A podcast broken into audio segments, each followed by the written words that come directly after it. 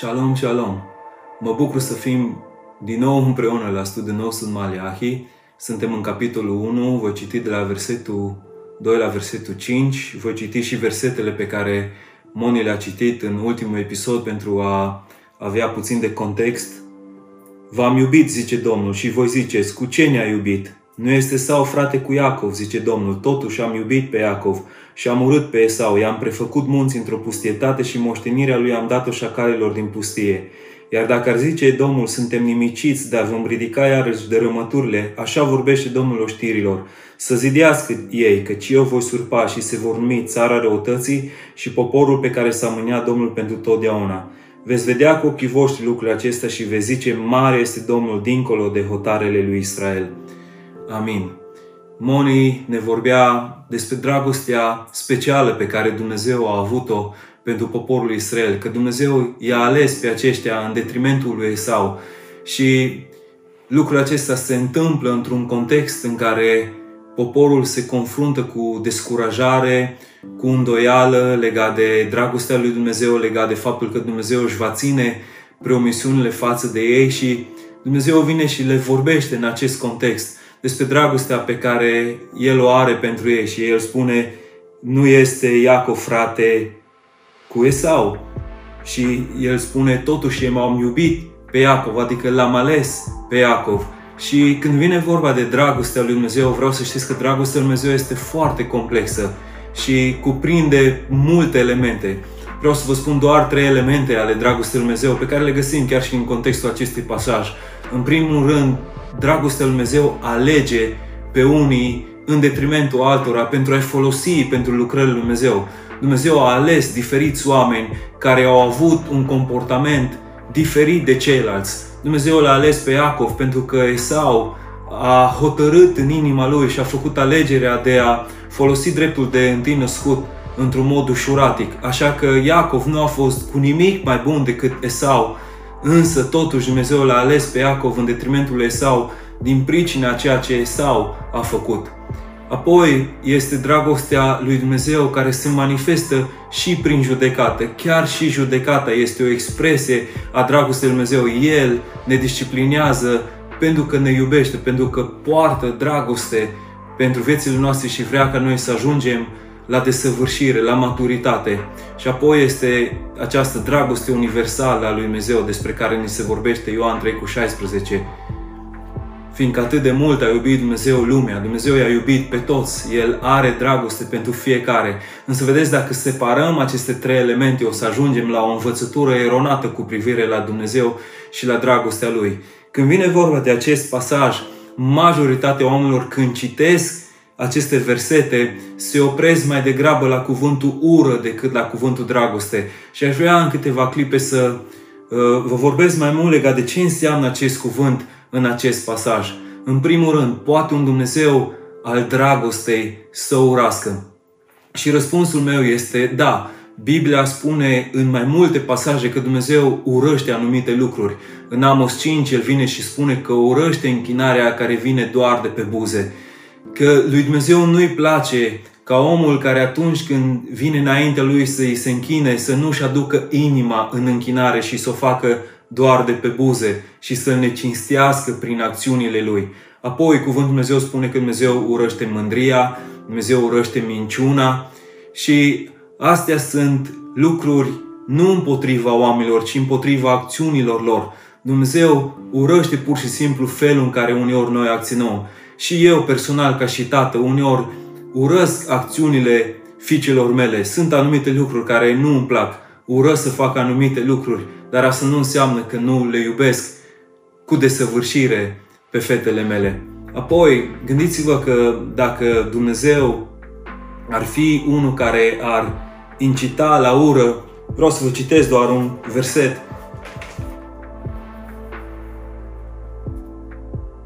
Luca 14 cu 26 spune Dacă vine cineva la mine și nu urăște pe tatăl său, pe mama sa, pe nevastă sa, pe copii săi, pe frații săi, pe surorile sale, ba chiar însuși viața sa, nu poate fi ucenicul meu.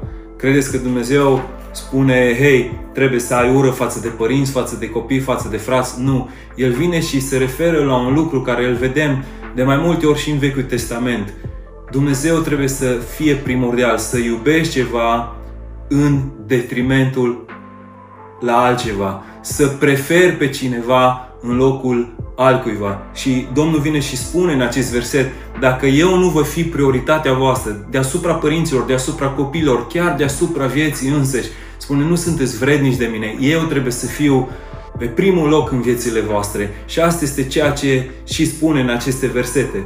Dacă vă aduceți aminte, cuvântul Lui Dumnezeu spune că Iacov a iubit-o pe Rahela, dar pe Lea a urât-o a avut mai mulți copii cu Lea și el nu a urât în sensul în care a purtat sentimente negative față de ea, ci că a preferat-o pe Rahela în detrimentul Lei.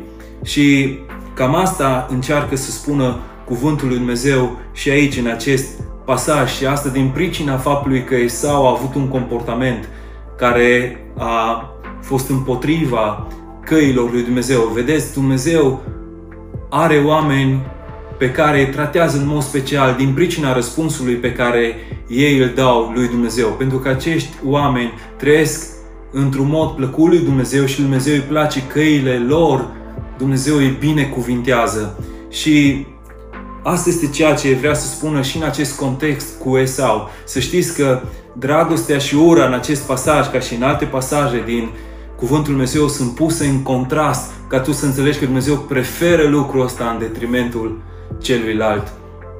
Și aici vorbește în special despre Edom în contextul în care ei întrebau, hei, cum vrei să spui că ne iubești? Și Dumnezeu le răspunde, hei, vă iubesc din pricina faptului că v-am ales pe voi în detrimentul lui Esau. Și este foarte interesant că vine Domnul și spune, iar dacă va zice Domnul, suntem nimiciți, dar vom ridica iarăși dărâmăturile, așa vorbește Domnul știrilor, să zidească ei, căci eu voi surpa și se vor numi țara răutății și poporul pe care s-a mâniat Dumnezeu pentru totdeauna. Vedeți, de la începuturi a fost o luptă între Esau și Iacov și știm lucrul ăsta și este o luptă între descendenții lui Esau și descendenții lui Iacov și vorbește cuvântul Dumnezeu despre necazul lui Iacov vorbindu-ne despre poporul Israel care va îndura multe lucruri din pricina seminței lui Esau.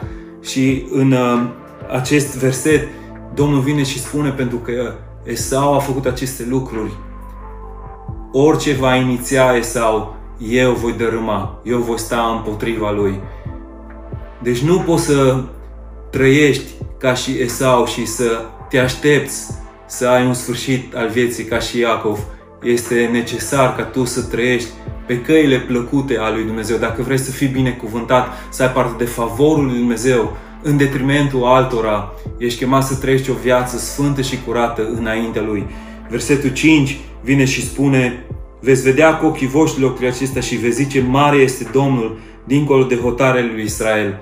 Și ce se întâmpla exact în vremea lui Maliahi, Edomul, țara lui Esau, devenise o ruină, nu mai era nimic, o pustietate. Și chiar prin exemplu ăsta, Dumnezeu vrea să le pună înainte ochilor Israel și voi ați fost în robie și voi ați fi putut fi nimiciți pe vecie, însă din dragoste pentru voi a fost alegerea mea ca voi să continuați să fiți o națiune, să continuați să aveți parte de favor și binecuvântarea lui Dumnezeu. Iar lucrul ăsta este doar o expresie a dragostei lui Dumnezeu. Și în final, acest verset 5 vorbește despre faptul că ei vor înțelege într-o zi aceste lucruri. Este profețit că într-o zi li se va deschide ochii și evrei vor înțelege despre această alegere extraordinară a lui Dumnezeu. Însă să știți că este și un cuvânt de încurajare și dezidire și o profeție legat de vremurile din urmă, dacă vreți, în care Dumnezeu spune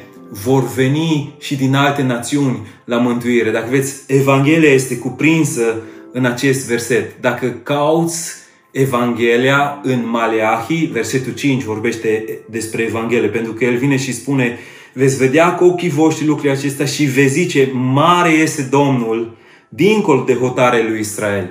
Cu alte cuvinte, Dumnezeu va duce oameni din alte națiuni la mântuire și evrei vor rămâne mirați, uimiți și vor spune mare este Dumnezeu că nu ne-a ales doar pe noi, ci a ales și pe alții care au început să facă voia lui Dumnezeu și să trăiască în mod plăcut Lui.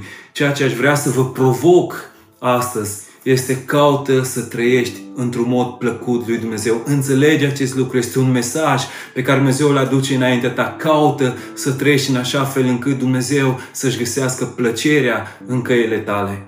Aba, mă rog pentru frații mei, surorile mele, lasă favor peste inimile noastre, să putem trăi într-un mod plăcuție, ca și fi ai zilei, ai luminii, Doamne, fă să se vadă prin acțiunile noastre, prin motivațiile noastre, că suntem transformați de Tine, că Tu ești Dumnezeul care conduci viața noastră. Mă rog să binecuvintez pe fiecare în parte și astăzi, fiecare să avem o purtare plăcută înaintea Ta, Doamne, pentru că ne-ai ales, pentru că ne iubești. Fă să avem un răspuns în iubire legat de ceea ce tu ai făcut pentru noi și în viețile noastre. Mă rog să ne binecuvinteze astăzi cu bucurie în omul lăuntru că suntem aleși de Tine pentru a face voia Ta și a împlini planurile Tale.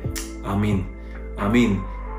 Ne auzim mâine dimineață cu următorul meu invitat. Fiți binecuvântați de Domnul!